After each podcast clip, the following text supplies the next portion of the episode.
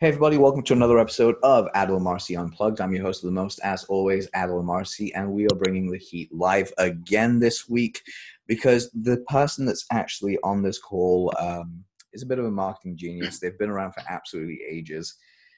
And the insane thing is how long I've actually followed their career, and I only just told them today before the show, so it's kind of interesting of uh, finally getting this happening and rolling. So without further ado, my good friend Jim Yaghi. Jim, welcome to the show.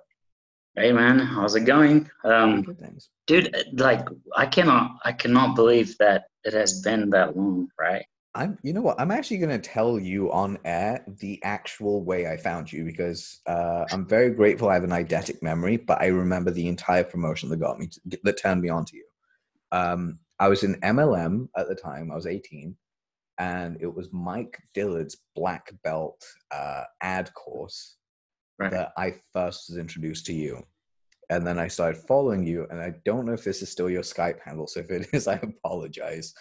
Um, but your Skype handle back then was Oz Billionaire or Oz Millionaire, uh, one right. of the two. That's how far back it goes. Like I remember messaging you on that. That's that was that was a, a misguided, uh, like most even my current um, Skype handle is like from the MLM days. uh, Aussie billionaire. Oh man, but that, that's the thing though. Like it's been so long, but it's interesting to watch the evolution of who you are because uh, I remember when you first came onto Facebook and yeah. we became friends. Um, there was still that era of this is Jim Yaghi. The dude is like 10 levels above me. I will never get to the point where he and I are friends and can talk. And fast forward, here we are today where we message each other every couple of days and we got this podcast going because of it. So it's fun.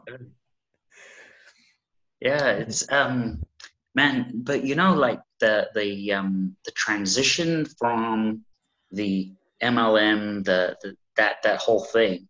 Um, you were talking about Facebook, like there was a pivotal moment. I don't know if you attended this. There was a pivotal moment in my career where I was like, you know what?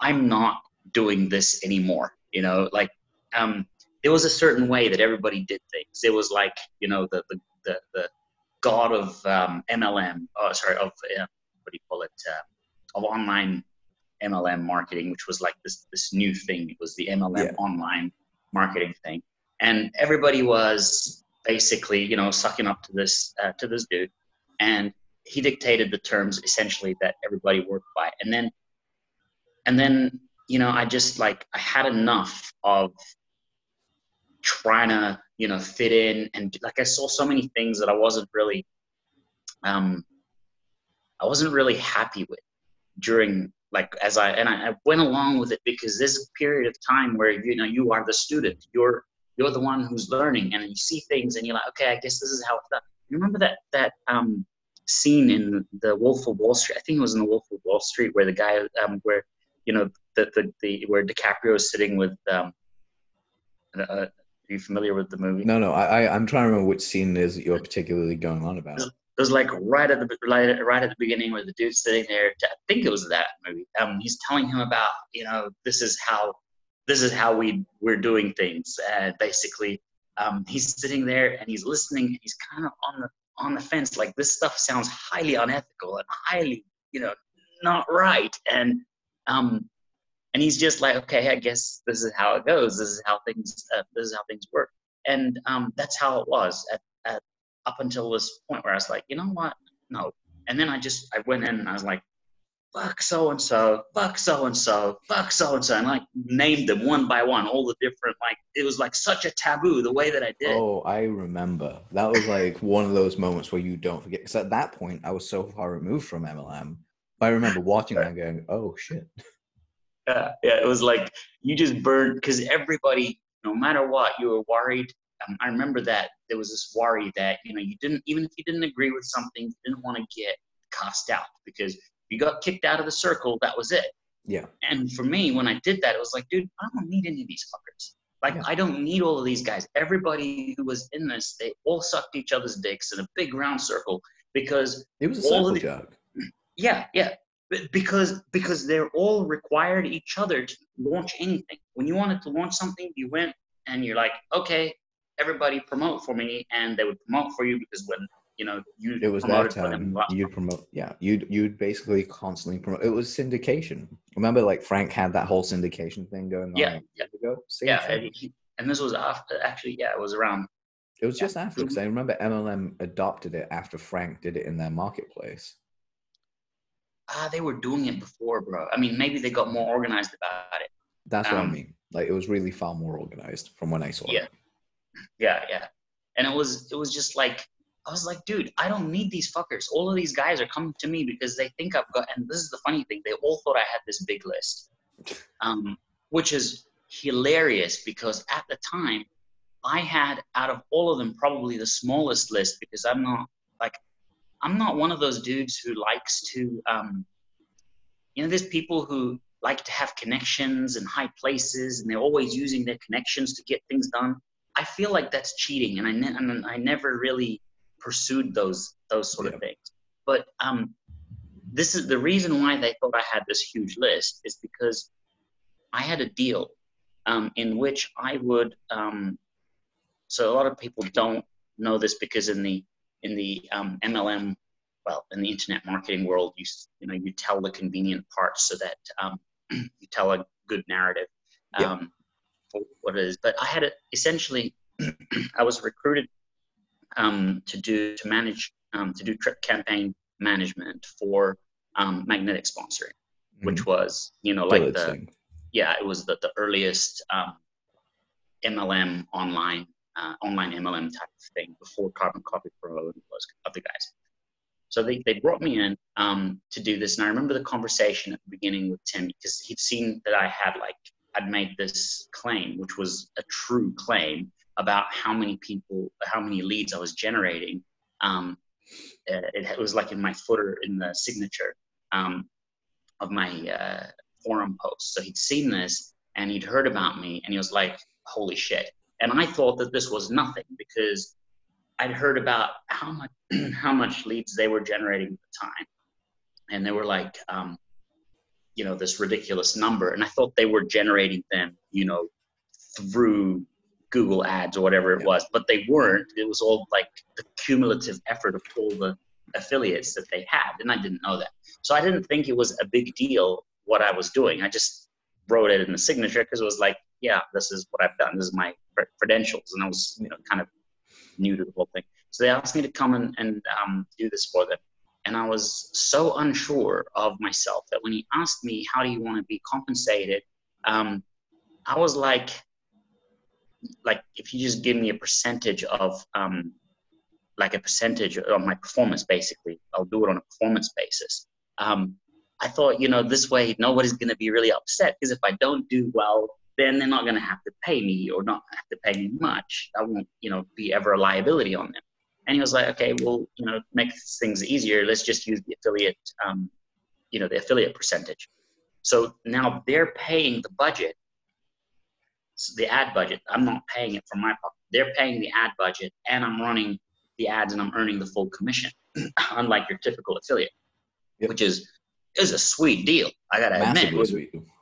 especially when it, was, it turned out, hey, shit, this thing is like awesome. Like I'm making really good money with this thing. But I was, they assumed that I was collecting the leads for myself and then sending them through. But I, I was like, dude, they're paying for the leads. Of course, I'm not going to do that. Those those go straight into their list. So all the leads that I generated, they thought I had access to them before them. But that wasn't the case. I was filling their mailing list with all the leads because that was their money being spent on it. Yeah, it's the ethical thing to do. You got paid to do something. You're ethically going to deliver. Right. And and um nobody really got that. They thought that, oh shit, this dude's got like this massive list built out of this thing. And I didn't, because I was sending them straight into their funnel. So crazy. But like speaking of like lead generation, that's something that like I do want to touch upon with you because I realize so many people have a problem with it.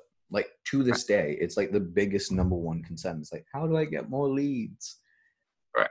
It's a thing. But before we continue, I really want to like shine a light on something, which is we totally forgot to do the sponsor call for this episode. So I'm going to do that right now, which is uh, if you guys head on over to yagilabs.com or uh, yeah, yagilabs.com, go check out Jim's site. It's absolutely brilliant. You will pick up a crap load of uh, ideas around traffic and everything else in between because it's Jim and Jim is kind of amazing with this kind of stuff. Get on his mailing list because he stupidly doesn't build his own that way. And well, he didn't used to. Now he does. So get on his mailing list and pick some amazing stuff up.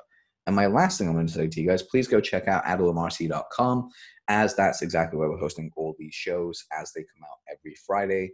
And uh, as always, please rate, review, subscribe, and uh, leave us a nice little, you know, review and comment about what you loved, what you didn't love, and how we can improve the show moving forward. That being said, my question to you is quite simple. What do you find is the biggest obstacle people have around generating leads? Because this is something that I've seen for myself and seen for others. But once I'm, I'm curious with how your mind works. I think that um, I think it's changed dramatically in the last few few years because in the beginning, like in the earlier days when I was doing this, the biggest issue was they most people wanted to generate leads using free methods. And the, the biggest obstacle was getting their head around dude just pay for your traffic and this thing will just become like lead generation will no longer be a problem. Um, uh, the but nowadays i think a lot more people are you know they, they get that and they're like they go facebook let's do whatever. And and it's not it's not necessarily facebook um, everybody seems to think that there's like one magical place to go to get leads when it depends on the offer um, that you've got. But i think that the biggest real like i think this is read no matter what it has always been the issue underlying nobody recognized that. It's basically making money from your from your lead gen efforts. Um, and I think a lot of people um, that I've seen doing traffic generation, they're really obsessed with getting the cost down. They like, oh, look, such and such cost leads, they're like 50 cent leads and blah, blah, blah, and whatever. And, and this many conversions or whatever the, the thing is. But um, I don't really boast about the cost of the leads because I think that whatever the cost ends up being, that's the cost dictated by the market and the competition. And I don't even like do a whole lot of fine tuning. People, they, they want to know what is it that's so magical that you do, and I don't do anything. Honestly, it is. I don't have like any super voodoo tricks on optimizing lead gen or, or, or whatever. I have you know a few tricks up my sleeve, obviously that you know allow me to to, to do this, but really the the what it comes back to is you've generated the lead now convert it like get as much money as you can out of that lead by creating a really good relationship with um, the customer. It's not just make the sale to them have post checkout upsells which you know are all good. I'm not saying that these are bad things but post checkout upsells having a funnel et cetera et cetera that's all great. But the real value is in continually um, developing the relationship with your customer and being, you know, giving them support, uh, responding to their emails, um, uh, selling them on other things, um, having new, launching new products, coming up with new things that you might um, that help them um, to, uh, you know, have a more complete um, business. And I and I think, sorry, to have sorry more complete solution to their to their problems, right? Um, and and I find that you know when I uh, when I deal with a lot of clients, um, their focus tends to be more on the immediate. You know, like spent this much on a, a um, lead, I need to generate this much uh, return on investment. Um, any less than this, it's a loss. It's got to be like, yeah, but the easy way to increase that um, that margin is just sell a more expensive product, sell another product. That's it. That's all you've got to do. Um, it's not because if you come and you want to tweak the cost, what you're going to ultimately do is reduce the traffic volume. Um, like you reduce scale, you limit the scale that you have available to you instead of um, opening it up and saying, "Hey, look, here's something that sort of converts. Let's uh, sorry that you know sort of gives a um, it's almost breaking even. It's broken even a little bit. It's um, giving a little bit of margin of profitability. Let's increase the margin by selling more stuff, and let's turn up the traffic because that's what you need to be doing at that point. Floor it, you know. I agree with you, and there's so many people that have this problem of actually letting the the way I like to say it is they, they have a problem letting go and swinging for the fences when it's time to swing for the fences. Like right now, uh, while we're recording this, to give you guys an idea, I just wrapped up um, a small mini launch that I did just completely out of the blue. I think you may have seen it if you hadn't. It's basically around um, the welcome sequence stuff that I created, like how to create a welcome sequence that does really, really well. Um, you guys can still pick that up, by the way. The links will be in the description. Uh, I think it's going to be welcome. Tell us a little bit more about it. Yeah, so it's Welcome Sequence 101. And the entire way that I broke it down was over the last 12 years, and specifically over the last five, I designed a system of welcome sequence emails going out that increased the overall conversion of my median client by 22%. So some of them have up to like 50% more sales. Some people had like less than 20% more sales uh, increased, but their retention rate on average leveled out to 22%. So 22% more leads stayed in the follow up, 22% more leads bought, 22% more leads basically saw your message. And I decided to put this together and put it out there. By the way, the sales video to this sales letter, the one that's currently running, is dog shit. It is genuinely dog shit. I will tell you the mindset I was in when I actually did it. I was in the one of the worst moods I'd been in for a while. I was really pissed off and angry, like visibly, shakingly angry, and I didn't want to shoot this video. And then Zoom wouldn't work, and nothing else would record it. So I decided just quickly take out my laptop. Didn't even put it on a proper stand. It's a very weird angle because I'm on my sofa, not in my office so I sat on my sofa, like laptop on the floor, thing looking up to me, and I just went for it. I shot this entire video in 12 minutes and then did all the upsells. I mean, even the upsells are terrible.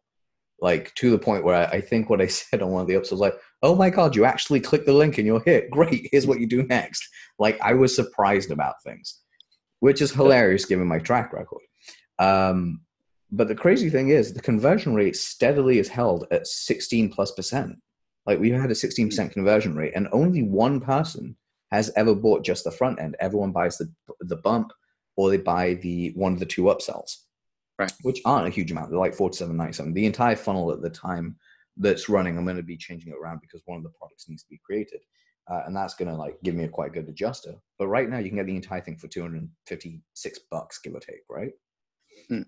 But here's the here's what I was going to say that a lot of people aren't looking at. Flooring it at this time would be perfect. And at the same time, I'm starting to mail my list way more stuff and be like, hey guys, you're on my list. Here's some cool stuff. Go buy this. And the people have already bought that program. I'm seeding the next program, which is help me write my launch sequence. Like, let me show you how to write your launch email sequence. It's going to have the exact same flow and funnel. You know, here's how it comes up. Go buy this thing. Yeah. So we constantly have it. So again, like you said, a lot of people don't floor it in that time period and they don't make enough offers. So my question here lies in how do you know what offer to make to your audience and how to price it? Because a lot of people have this weird process of I don't know how much how much to charge for this thing. Um I mean and by this thing I mean that product, not my product.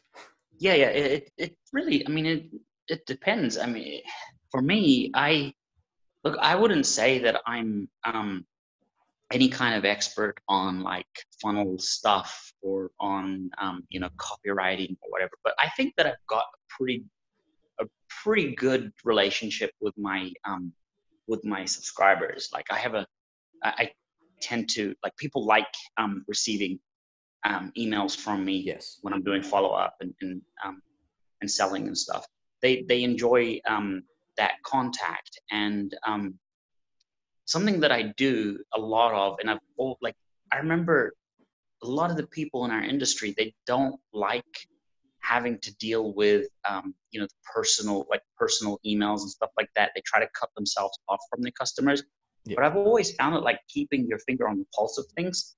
And so um, when I come up with pricing, it it is kind of arbitrary. I mean, I, I, think about like you know how much involvement there is in this thing, um, uh, whether I want this to be a cheap product or or a more expensive product, how many customers I want to deal with, for example, if it's a coaching um, sort of an offer where, you know, or like even a group coaching thing, I don't want to have too many people. So the price will generally be higher because I want to, you know, more time with them than basically. Yeah, it yeah. becomes sort of a filter. Um, but like if it's a, if it's something where, um, you know, I'm going to go on, I'm going to give a talk for, or a demonstration for uh, 60 minutes or something like that. And it's going to be um, open for Q and A um, and then record it and it's just going to turn into a product that I can sell over and over, then, you know, it is going to be typically a little cheaper. There's valuable. But anyway, but the, mo- the most important thing is um, knowing what what to sell next. And I think knowing what to sell next comes with um, trying to serve your audience better. Um, if you're if you're in contact with them all the time, you're hearing their complaints, you're hearing their questions, you're um, you know they're, they're writing to you and you're writing back and you're discussing things and you're hearing recurring, repeating problems. Um, so you're always you always are never out of ideas of what to um, sell next. Essentially, yeah. you're always in the loop by keeping a conversation going. Now, this is brilliant because this is where I was wanting to go with this. And that is the idea of how do you keep in touch with your contact? Because so many people i know including myself uh, we go through phases where we don't email our list. Like we just don't email our list we don't keep in touch with them. And then when we do it's just really awkward because it's like running into a date that you used to have and you're like this ended weirdly so my question is how do you start building that re- rebuilding that comfortability with your mailing list and start having the habit of essentially getting to the point where you can mail daily um, so that's a that's a really interesting, um, very timely question that you ask because um, I'm I'm in the I'm in exactly that position. So um, originally, I I was uh, when I started to do um, frequent uh, emails, I made uh, I, I, made a point that it was always a daily email. Um, and there was always one email every day that would go out. If I missed one, it wasn't a big deal. Like I wouldn't be, I wouldn't really beat myself up over having missed a day or two or whatever. Um, like that, that the timing wasn't an issue. Um, but as long as it was frequent, as frequent as about once a day, that was good enough. But then I had a period, and I've had some breaks. Yes, uh, everybody's gone through that. Yeah, yeah, everyone's li- liable to have break. Now, a break of about a month, it's easy enough to sort of come back from that. You're gonna you're gonna have a little bit of fallout with it. You'll probably get a bit more um, unsubscribes um, uh, when you when you come back. Um, nobody from your loyal fan base is gonna you know leave you at that point. So whatever those unsubscribes are, that probably people weren't really listening to you to begin with. Um, not a big deal. But I had a break of about I don't know four four years or so, where I didn't send a single email after having been in their inboxes all the time. I had a really miserable um, thing ha- like it was just it was a really bad situation where I disappointed um, a lot of customers as well. It wasn't uh, what happened was I started with um, a, a, series of um, like it was a product which was a series based thing, and for um, every um, month they would um, you know they were promised uh, a deliverable and they would be billed for that month. So it's not like we you know we collected money from people and didn't deliver that not that sort of thing. But it was where you know they were expecting the series to continue and it took a long hiatus and then came back and they're like yeah i'm not really into it anymore but they're disappointed because they invested into part of it and then you know didn't didn't yeah. get to have to see the rest of it. So, um, so I've had, uh, you know, we're talking about customers disappointed, um, some customers disappointed, uh, all obviously, um, leads who have, you know, basically dropped off, they've forgotten who you are, or just left the industry, they're not interested in this thing anymore, or whatever it is. Um, four years is a long time. It's a long ass time. I mean, long time to disappear.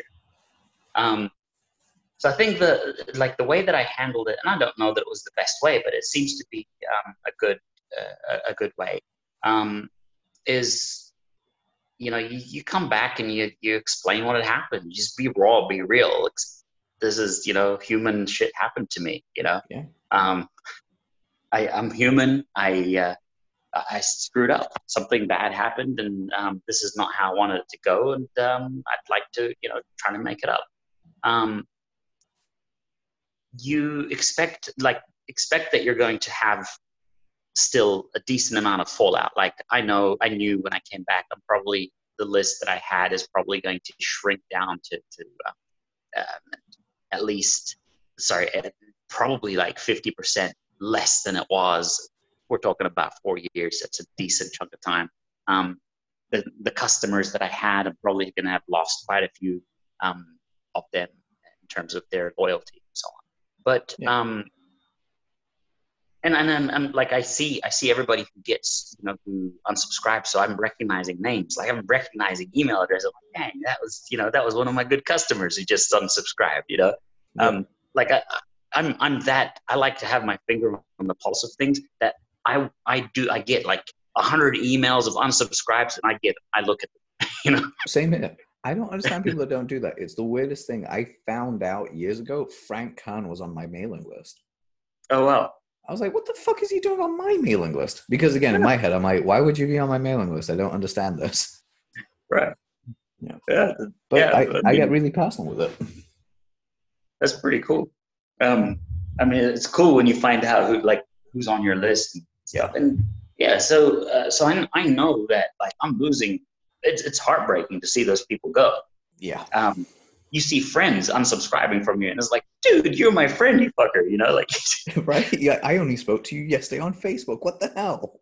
Yeah, yeah, dude. I had one one dude who was who was an um who was on my list. Um, I saw him unsubscribe. I was like, dude, this this guy, if anybody benefited from me, right? This was this was the dude. Like if there was anyone you could say had benefited from it, it was, he'd like he was like my number two. Hold on one second. I'm gonna pause this interview for just one second, guys. Hold on. So we just had a little bit of a session for a sec, but one of the key things that Jim just basically told me, um, it wasn't anything that was just something that we that I asked about. That when people unsubscribe, they still message you on other networks to get to know you. And the weirdest relationship I've had with this is I had someone buy my product and then unsubscribe from the product delivery list the day they got the welcome email, wow. like the day. So I messaged them privately on Facebook. I was like, "Hey, um, are you aware that you unsubscribed?" And they're like, "What?" I was like, "Yeah, you've completely unsubscribed from the payment, like from this list. So if you need access to the product, you have to message me. But like, I can't add you back onto the subscription thing." Uh, and their response was, "I didn't realize it was you." Wow. So what? Like, yeah, I totally forgot what I was reading. I just went, oh yeah, click unsubscribe. Jeez. So they got back onto my mailing list, which is quite interesting. But that does happen. Yeah, yeah. Uh, it it does. But um, anyway, so like yeah, I said, it, it, watching the unsubscribes can be quite heartbreaking. Um, it, it is, and and dude, you know, no matter how big your list is, no matter how long you've been doing this, I can tell you, I can attest to the fact that um, I've seen people go, and I'm like, yeah, I, I knew it was going to happen, but it, it still hurts. Um, so anyway, so um, uh, explain being human and explaining your your situation and understanding that some people are going to get it some people aren't some people just they're not into it anymore they're not doing this and just you know it's no hard feelings they just don't want to they look like it's not in it's not on their radar anymore they don't they don't do this um, and then you just you build up your frequency like i personally this is what i i I think of myself in the, I put myself in the other person's shoes. I don't want to hear from somebody who's just, you know, who's disappeared from my inbox for four years and then suddenly he's emailing me every flippant day or he's emailing me, you know, two, three times a day, which I think is, I think it's a little obnoxious to be emailing that that frequently. No one wants to hear from anyone two, Not three often. times a day. Yeah, I was gonna say I know some people. I know Ben tends to email quite a lot like that when he's doing launch stuff, which you know he's trained his. Own. In a launch is so. fine yeah. launch. I, but if it's day to day, I'm like, no. Yeah, yeah, it's too it's too much. Um, unless I mean, I know that there are some people who do it because they they're in that sort of a business where you know, just like there's a lot of churn, and they they're just trying to get as much money as they can up front. I personally don't like those sorts of businesses. Yeah, I was gonna say that but, just sounds like stressful. Like just sounds like an unnecessary stress. Yeah, but but I ultimately want to build up to daily, and yeah. um, I think it makes sense too that um, so yes, you do want to be selling in every email, including the first one. that Yes. you write. Agreed. But there's a difference between you know selling and you know selling.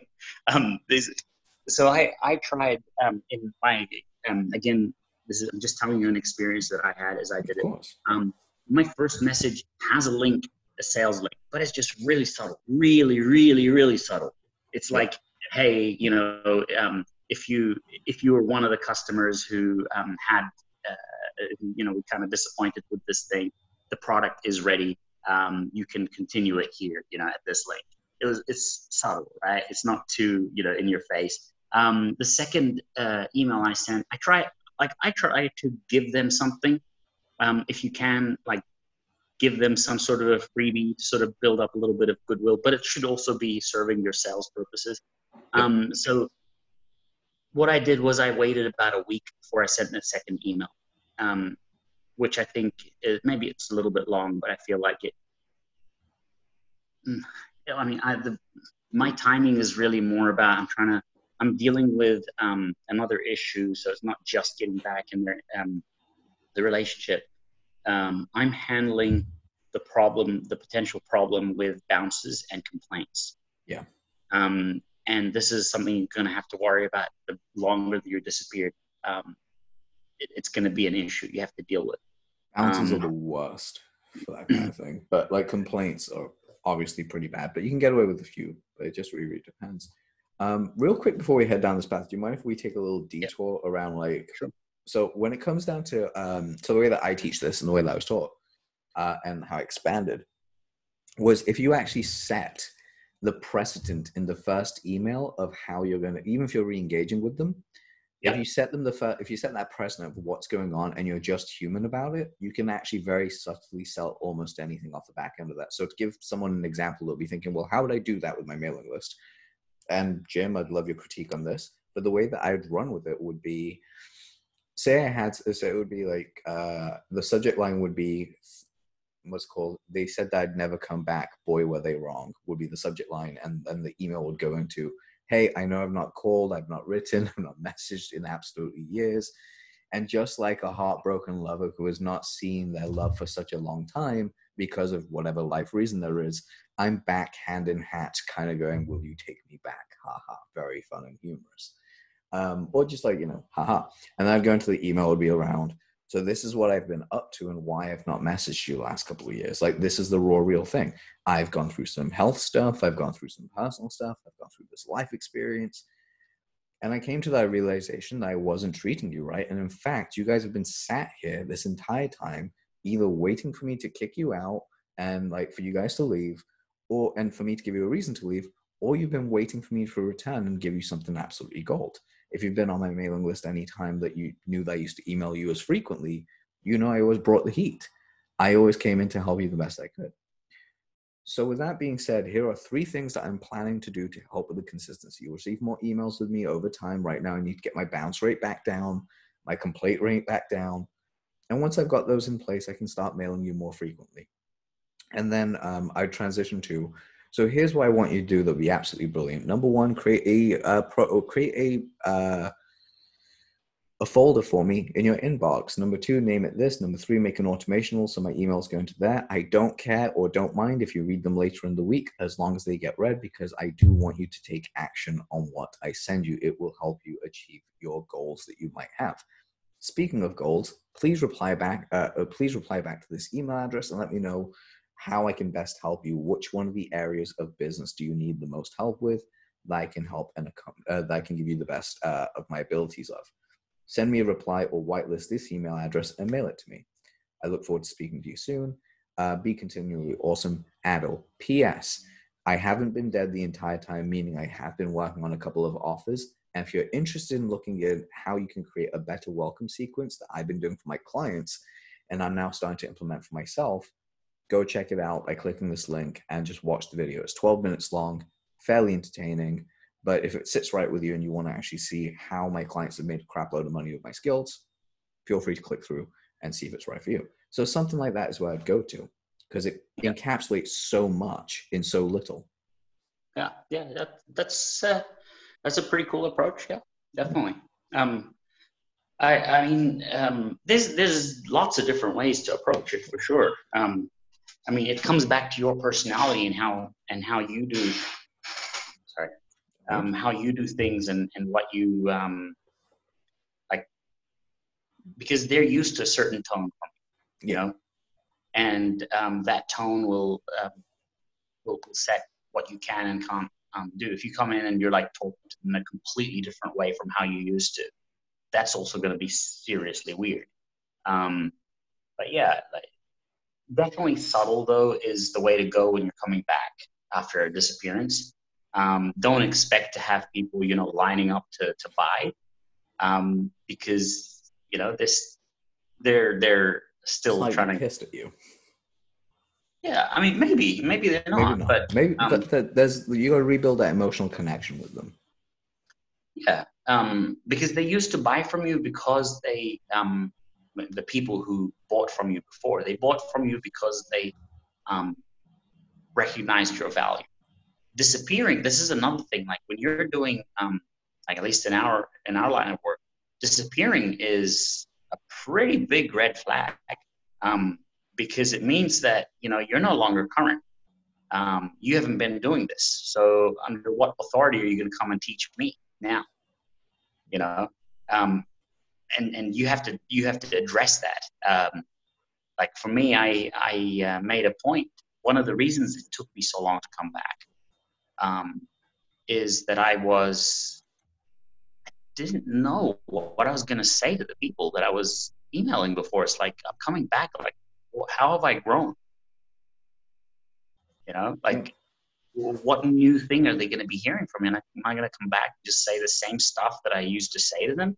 And um, you know what what credentials do I have? It's not like I've done a promo anytime recently um, that I can talk about. It's not like I've done you know like so. Uh, what I like, I've always had a hate, a love hate relationship with client work. I've always had that. Um, Yeah. I don't really enjoy it, but you, you cannot deny that client work, especially in like with traffic generation, that is like the one thing which gives you credibility because if you're not doing it, then what the hell are you doing teaching it? Yeah. That's that's my one rule. It's like you should. It, it's kind of the craziest thing because I have so many rules about people teaching copy. It pisses me off that when I see. So I'm not going to name names, but there is there is a very uh, there's a very East Asian marketer who who lives in the West, uh, who decided to move into the copywriting world fairly recently. And three of my friends have gone through their training, and my only question to them was like, "You do realize this? They don't know what they're talking about, right? Like, what do you mean? It's like they really don't know what they're talking about. Because I've looked at their stuff; it's just regurgitated bullshit from other sales letters and sales pieces that really they've never tested. Right. So I have, I have a rule. It's like unless you've made ten million dollars for your clients, don't teach copywriting. Just don't, because there's so many things that you need to be aware of. And and the other thing too is um, I see a lot of people who use as evidence of their, and it's an easy trap to fall into, of their um, uh, credibility that what they are doing to sell to their market. It's like that cyclical thing. It's like Yeah. I'm generating traffic, you guys, and I'm selling to you guys this stuff, and you can see how I made lots of money selling to you guys this stuff, and here's the technique and how to do it. I'm going to sell you the training on how I did that. It's like, um, I know it's sort of it sort of makes sense because yes, you used all of your your your strategies and your techniques to do this, but I feel like having a more diverse set of experiences to draw from, like, okay, um, instead of teaching copywriting to copywriters um, about how you sold them copywriting, um, maybe show them how you sold um, a, a, you know, a supple- uh, supplements for, uh, I don't know, brain. video. uh, or a videography course or you Yeah. to- yeah because like the whole thing is like and by the way just as this is my my personal claim to fame because i don't think you actually know this um, with the 700 million dollars in sales i've done for my clients in 12 years it's not in one marketplace i've actually worked in like 400 different marketplaces to gather as much data as possible Yeah. um, and I could not agree more with you. Like, I believe niching down is key. But if you're going to teach a skill, get experience elsewhere teaching that because what happens when you get someone that's like hey i want to go in health and beauty but this this strategy doesn't work in health and beauty what what do we do then exactly. Yeah. Uh, dude it, you know how frustrating it is to get somebody who so we used to do this um, done for you traffic offer. Um, and it was it was a popular offer. And i'd get these guys who come in and they're like i've got a client a traffic client. I'm supposed to generate traffic for them. Now I want to hire you to build their traffic thing, or like he wants to build a um, a brand around training on traffic generation, and he's coming to me to build traffic for them. It's like, dude, you're like, do you understand how wrong that is? Like, you're you're coming to me to send you traffic, and yet you're te- you want to tell people to learn traffic from you. What do you know about traffic if you're outsourcing it to me? Yeah you know it's an ethics thing for me it's like that whole thing that i say to people don't teach what you don't know like and even if you do know what you're doing for you unless you've got experience doing it for others or like you got experience in different marketplaces don't i mean this yeah. is the whole thing where i go back to like um it's one of the greatest gifts that i was ever given was the was the idea that halbert uh, kennedy and jay abraham all put into my head from a very young age when i started out which was they were gunslingers. Like they wrote for every ad under the sun, every market they can get their hands on, because for them, they wanted experience. And once they had experience, they know they could diversify and cross pollinate, as Jay Abraham loves to say. I took one idea from another industry, from one industry, put it in another industry, and it worked like crazy. Yeah. That only comes from testing. And again, I don't, it's, um, and you've been around long enough. Do you remember the old arbitrage days? Yeah. Like, I, I, I fucking hated that word. Like I genuinely got to the point I was like, why would you do that? Why would you sell something that you couldn't deliver on? Yeah. Isn't that unethical? Yeah. Yeah, dude, there's there's a lot of unethical people um, yeah. in in the industry. Um, you know, there's people who who will do um, testimonials that are completely fictional testimonials. Yeah and they will bring photographs of people that they think that they're not going to find out, you know, that their photograph is being used and, and fake names and so on and put them in. And it's like, dude, do you not see that that's wrong? Like, just how do you go to sleep at night? How do you sleep? Like, this is a crazy thing. I've never understood. How does someone like that go to sleep at night knowing full well they've actually caused harm? I mean, if you get busted, that's just such a shameful thing. Like it's so embarrassing to yeah. be to be caught. And these days, it's pretty easy to get caught if you use somebody else's photograph. You know, if you if you didn't use a photograph, maybe you know. But I mean, I'm not saying that it's ethical or good, but I'm just saying you know you might be able to get away with it. But using wow. somebody else's photograph, yeah. that's that that's really messed up. Um, yeah, but you know, the other thing I noticed is that there's a lot of people who tend to um, think that if somebody is making a lot of money in a market, they know what they're doing. And in reality, I found that most of the people who are making, especially people who are doing like really big margins, really big, um, unrealistic. I mean, you know, not realistic, but you know, really big numbers. yeah, numbers. that that in general they are doing something that is wrong or unethical in some way. They're breaking some rule or they're like on the border of some moral um, thing. Um, and, and, and they, they've just gotten away with it up to that. And eventually they're going to get stopped. Um, and so I don't necessarily see a guy who's making a lot of money and think, oh, well, this dude really knows what he's talking about. This is somebody that you can learn something from. Um, because, you know, um, you might be able to learn something from them, but whatever it is that you might be learning from them is likely to be just as evil as, you know, as them and what they're doing. Um, and, and that's why, like, I see people who think, for example, of Steve Jobs as being like this really, you know, brilliant, um, this brilliant guy. Um, and I think that he was a really shit human being. Yeah I, I never looked up to Steve Jobs or anything that he did um, because he was generally a really crappy human being. And um, Bezos, too, for me, is not really one of the good people. Um, Bill Gates, on the other hand, um, is all of his philanthropic, uh, philan- philanthropic, yeah, philanthropic, Yeah, uh, philanthropic ventures. Yeah. Yeah, don't. I had the word with analysis earlier. I couldn't say the word analysis for like a good hour. I was like, "Fuck, what the hell?" Like, an analysis, not analysis. Bill Gates falls into a weird gray zone for me. I'm, I'm kind of a half fan, but not really. yeah. I mean, I didn't like him um, from the technology standpoint for some time, but as a philanthropist, I think he's brilliant. You know, Yeah. like that's something admirable um, to you know dedicate all the money that you made is almost all the money that you made to to you know charity to uh, To help good works. Yeah. Yeah. That's powerful Um, stuff. Yeah. Yeah. But as far as it goes with like people actually checking out what they do ethically and who they look up to, I kind of have this like have you seen The Last Dance, the Michael Jordan documentary yet? No, Dude, you need just please when you get a chance to, I would definitely recommend that. If you if you're gonna watch something on Netflix, please watch that because it's it gives you an insight as Kevin Hart said it, like he put it as the word alien. He's like, he gives you an insight of how an alien interacts with other people, like how he was so driven to constantly win. Because Right. it wasn't it wasn't the case that he wanted to win; it's he hated to lose, and why. And it's weirdly inspirational. Like it's very very inspirational for me.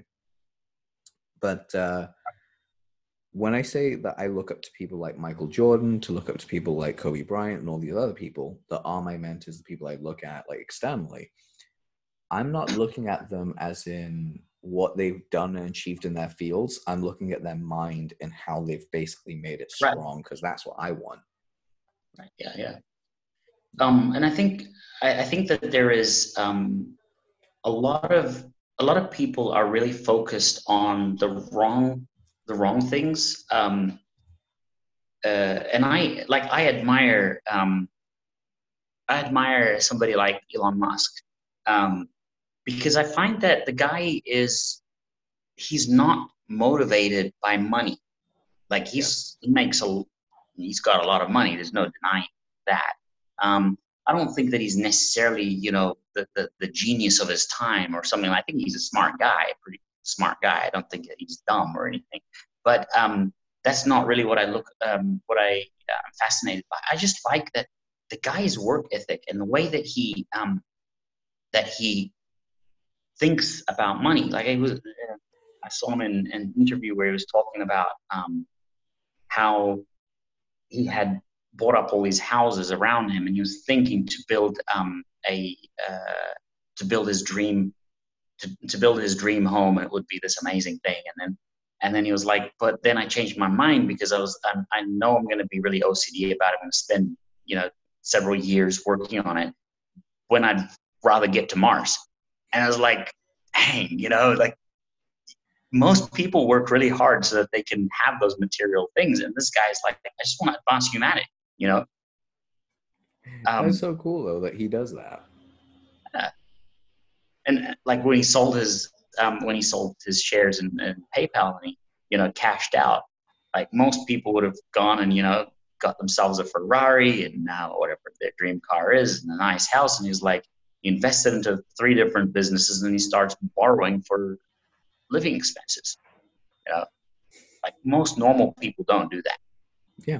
Especially when you have that much money that you actually just got out of cash out like wait what what but also that's a testament to his friends loaning him that money because that's another thing Yeah, yeah, yeah, that that too. But you know, the fact that he put himself through that, it's like, dude, why would you put why would you subject yourself to you know, it's it's embarrassing to ask for a loan from anybody. I don't think anybody's comfortable Asking borrowing money. from friends. Yeah. It's always like weird because um it's not a comfortable thing to do but i think it shows real security in how he was or how he is in order to ask for help Yeah. that's a big thing we've gone like completely slightly weird shaped on this which is awesome i love it when we go down random paths on my show Yeah, but, but you see, you see, bro. Like, um, we were talking about uh, Michael Jordan and uh, Kobe Bryant. I, I love I love um, watching uh, documentaries or movies about like just anybody who you know really reach the top of their game, whatever that happens to be. You know, Tupac Shakur um, is another one. Um, I, I, love those. I find them extremely inspirational. And the pattern that you'll find with all of these guys, they all made money. They all became famous. They all made money. But they're, the thing that drove every single one of them was just a love for their the passion for what they did. You know, yeah. that that competitiveness, that you know, that hard work ethic. That um, it is not like a love for money. I'm doing this, so I want I want to become a millionaire or a billionaire. You know. Yeah, there's there's none of that. It was all based on what they wanted to do for their industry, their sport, their thing that they were championing. They they basically become so they became obsessed as um, Grant Cardone likes to say. They became so obsessed with that with what they were doing. Now, one of my like like kind of I'm glad that you said that we were talking about this because it's a perfect point for me to segue to one of my favorite questions, which is uh, I know you. I remember you used to read a lot back in the day. So my question to you right now is: If you were to recommend five books, nonfiction, what books would they be to people listening or movies one of the Man. two um, this is this is a tough one because to be quite honest i don't i have i don't read that much anymore i, I, I read know. when i was younger which is um, why i'm kind of going for that kind of generation it's like what would you give them now like the people are talking to you now yeah like honestly um, most of my reading today um, like when i want to digest um, useful information. It's coming from podcasts. Um, it's coming from um, it's coming from um, certain websites where, like for example, I I spend a lot of time with Stack Overflow, GitHub, um, yep. and Quora. These are like honestly, those are your home pages. I know, like you live on those pages. Yeah, like I, I learn a lot um, from people um, on there. I ask questions. I contribute um, to them. Um, I don't really have. I don't know, man. I used to. I used to be an avid reader. Um, I read a lot of, you know, a lot of fiction, and nonfiction uh, when I was younger. Um, the I can't really say like necessarily a book that I would, yeah, like book, in terms of books. I don't know, man it's it's just such a long time ago since I read a good a good book. Not that there aren't good books to read, just don't have the time, you know. Yeah, I mean, because you're a dad and there's like life and stuff to actually deal with, so I totally get that. But okay, yeah. let, us modify yeah. the question slightly then, and let's just say if you were to give anyone, like a really good friend of yours, in fact, you can use me on this one. Say, Adil, I want you to go ahead and watch, read, or listen, or visit these five things what would they be? Let's go with that one. Because we've already got three, which is Stack Overflow, GitHub, and um, God, what was the third one? My great. Stack Overflow. Oh, Quora. That was one. Yeah. I we get Quora. Do you like Quora? I do use Quora from time to time. I, I really enjoy the digest that they send me. I just I just go through and I read um, the stuff. I mean, I guess it depends on the feed that you've got, like what you're um, what you're connected to. Yeah. Um, I really, I really find that um, I really enjoy Joe Rogan's um, podcast. Um, Same. I've, you know, recently turned onto it. Um, to to be uh, honest, it's not something I've been listening to for for years and years. It's just recently, and I, I've um, I found some, you know, some of his guests are really um, good to listen to. Um, independently, I um, was turned on to Jordan uh, Jordan Peterson, who um, is not yeah he, he was not i mean i listened to him on on podcast as well but that's not where i first discovered actually i discovered joe rogan's podcast through this guy yeah. um i really enjoy his his take on on, on things um for some reason it's controversial i didn't know that yeah it's it it's it's really weird how well i know why it's controversial but it's really not Is it? Is it like what is controversial about it? The whole reason he's in trouble, um, or was in trouble, was because Canada wanted to pass a law, or they did pass a law where you have to call someone by law whatever their gender pronoun is. Jordan Peterson's whole thing was if you ask me to call you personally, hey, I'm a her, and you're in the guy's body, you're like, no, I identify as a woman. And he's like, I will call you a her. I will refer to you in the female um, pronoun that you asked for, or in the pronoun that you asked me to actually go with, or they, or she, or us, or however. And he he complied. He he basically complied with all that. The problem was he said that he had something against it being a governmental law because that takes mm. away your freedom of speech. Right. And that's the controversy that came with it. Is they think that he's a right winger because he refuses to call so, like by law to change his freedom of speech. And in the end, he's just like, no, I just don't believe that you should force me to call someone something. I mean, right. I'm calling them this because I respect them. That's what bartering of respect is enforcing it in terms of a law, you remove all personality and respect for that person's sovereignty. Right. Um. Yeah. I mean, I'm. I'm gonna. I'm gonna give you a couple. A couple more. Um. Go for it. We that that's that's an interesting uh, discussion though. We should we should get into a little bit more maybe if we have time. But yeah. um, I was gonna say we could totally do a second I, podcast on that. Yeah, we could. We could do. Um, um, so, okay, this not not to um, sound like I'm self promoting, but uh, the super traffic machine, the super traffic machine, which uh, is the only product that I am currently. So I've taken I've, uh, a while back. I retired all the products that I sell. Um, the super traffic machine is um, uh, my basically. It was kind of like my my. It was everything um, that I'd learned along the way. I put into this um, distilled series of manuals to um, to help somebody build a business on online. Um, so it's distilled. It's eleven volumes. Um, it's not not that distilled as the other one. The other thing that I would say is everybody should try to learn some programming. Yeah. Some some programming. I mean, that doesn't have to be like I, don't want to like specify necessarily, but you know, if, even if it's HTML or CSS or even like regular expressions, which is not it's it's, a, it's not even a programming language. It's um, pattern a pattern um, matching thing.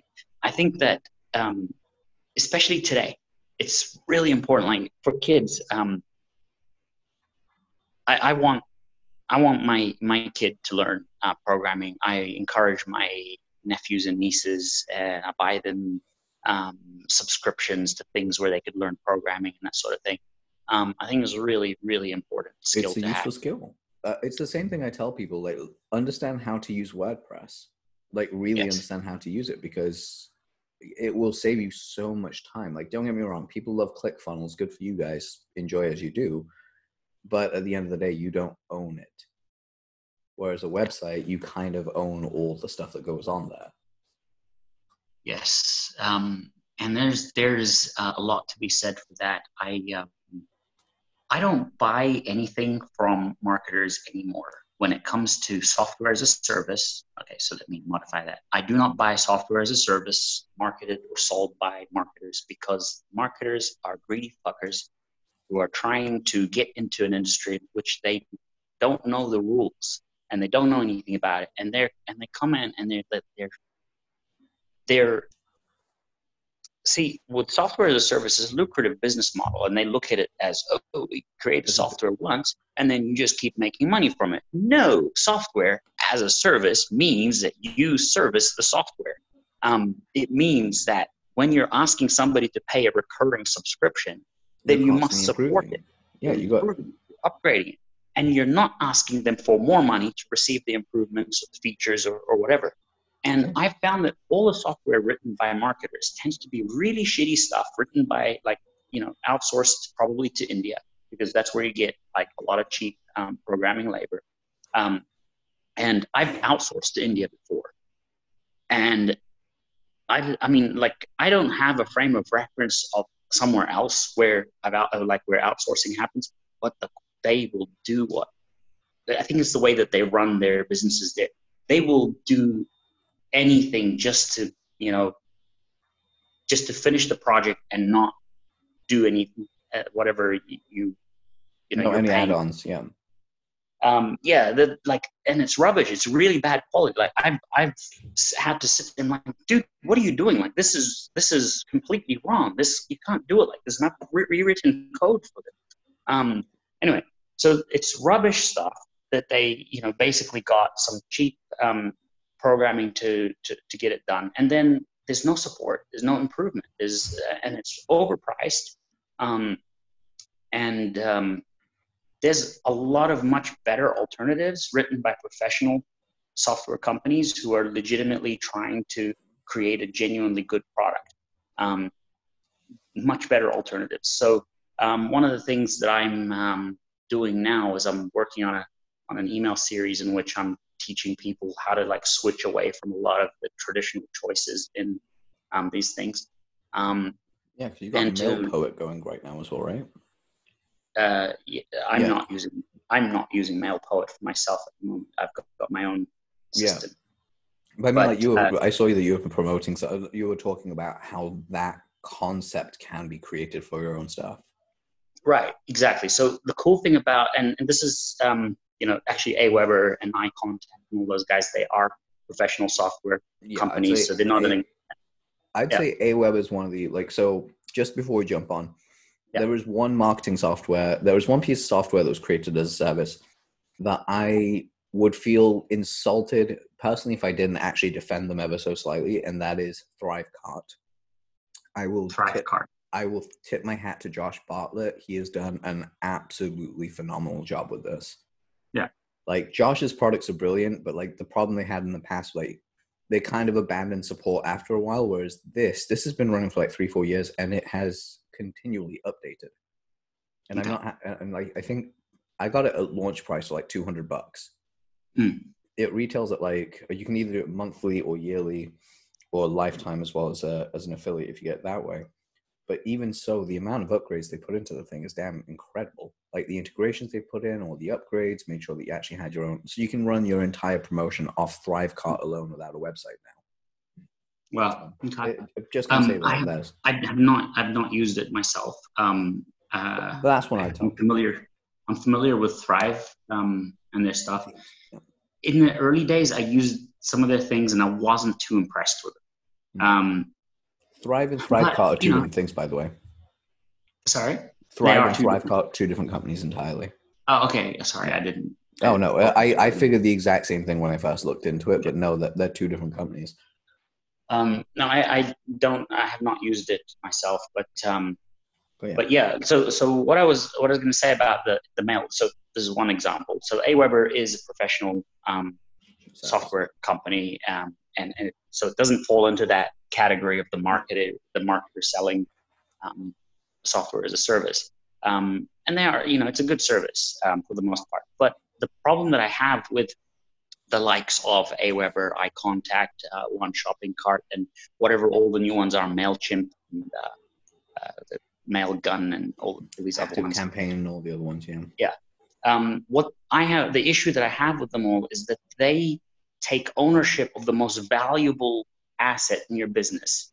They store it.